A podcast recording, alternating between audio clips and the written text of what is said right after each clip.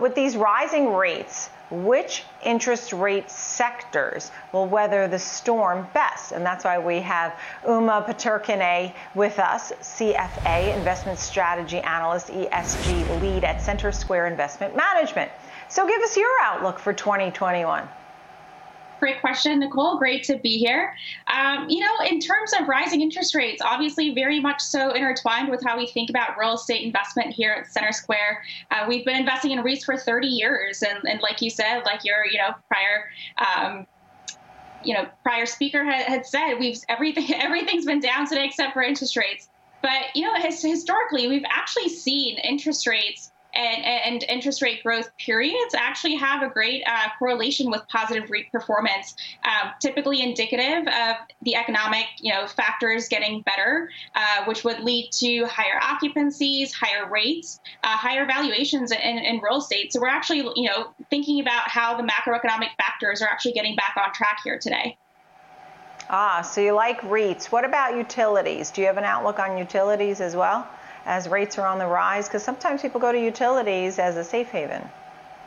Yeah, you know, absolutely great, great point. And something else that's really mindful in terms of utilities as we think about the Biden administration coming in and we think about, uh, you know, green recovery and think about what that means for energy and things like that. We're really focused on our, our utility space as, as a great way and a great beneficiary of what we think is coming out of the Biden administration now. So, just to be clear, you like REITs and you like utilities, even with rising interest rates. Is that right? Yeah, absolutely. You know, today uh, REITs dividend yields for REITs are about 200 basis points spread, even after the rise that we saw today. And historically, that over the last 20 years, you know, that's actually been closer to 150 basis points. So REITs are still offering a great place for investors to find some yield in a time where globally we're still seeing rates at, at, at fairly low levels. Mm-hmm, mm-hmm. And the Dow Jones Transportation Index, for example, recently hit a record high. I think it was yesterday. Um, we talk about the truckers, the shippers, the airlines, um, and the reopening as people get more vaccinations and all that. But driving has been minimal because people have mm-hmm. been at home. So, what about the transport sector? Is there certain areas that you like more than others? Sure. You know, as we think about transports, another thing that we've really been focusing on these days are big, you know, big trends that we're seeing coming out of, of the economy more broadly that's impacting both real estate infrastructure. One of those things being e-commerce. And as we think about, you know, how trucking, how transportation is really intertwined with e-commerce, a great way to kind of play that trend across the real asset space. Right. And energy, as we've seen energy moving to 13 month highs for oil itself, um, what, do you like the energy group as an investment?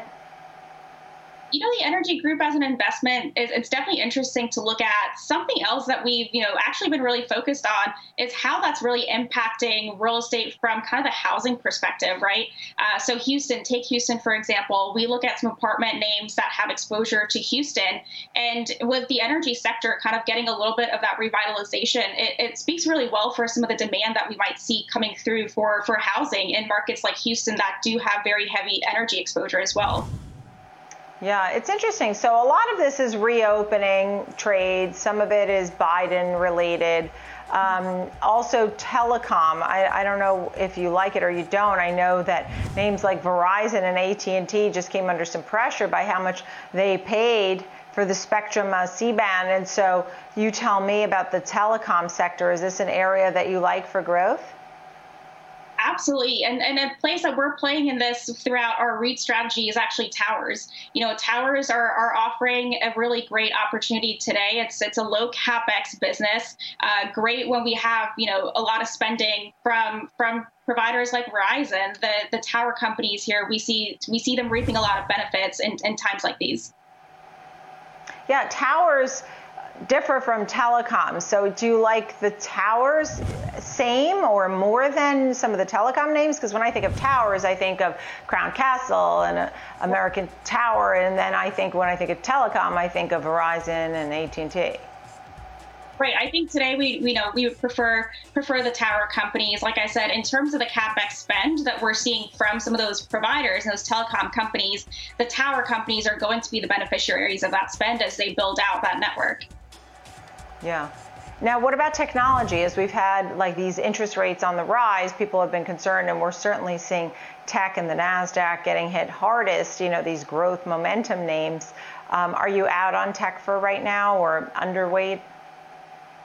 You know, as it, as it relates to tech, there's there's a lot of really interesting opportunities out there. Kind of even real estate tangential, Airbnb, for example, um, you know, providing some interesting opportunities. But as it relates to kind of technology and how we think about it, how we're talking to our clients about technology, um, overall, is think about how we're really incorporating technology and the way that real estate is part of how we live, work, and play today, right? So as we think about technology, we're all working from home these days. Um, you know, we're utilizing data centers centers a lot in terms of providing the ability and the infrastructure for us to be able to communicate while we're remote. And so as we think about technology, those are the types of things that we're really focusing on is, is, is what's really helping kind of facilitate this new this new life that we're living. Uh, data centers is a great, great example of that within the REIT space specifically.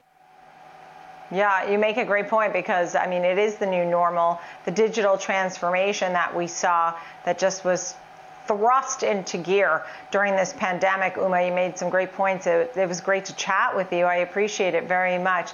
Uma Pattarkine, thank you very much. CFA Investment Strategy Analyst and ESG Lead at Center Square Investment Management. Thanks.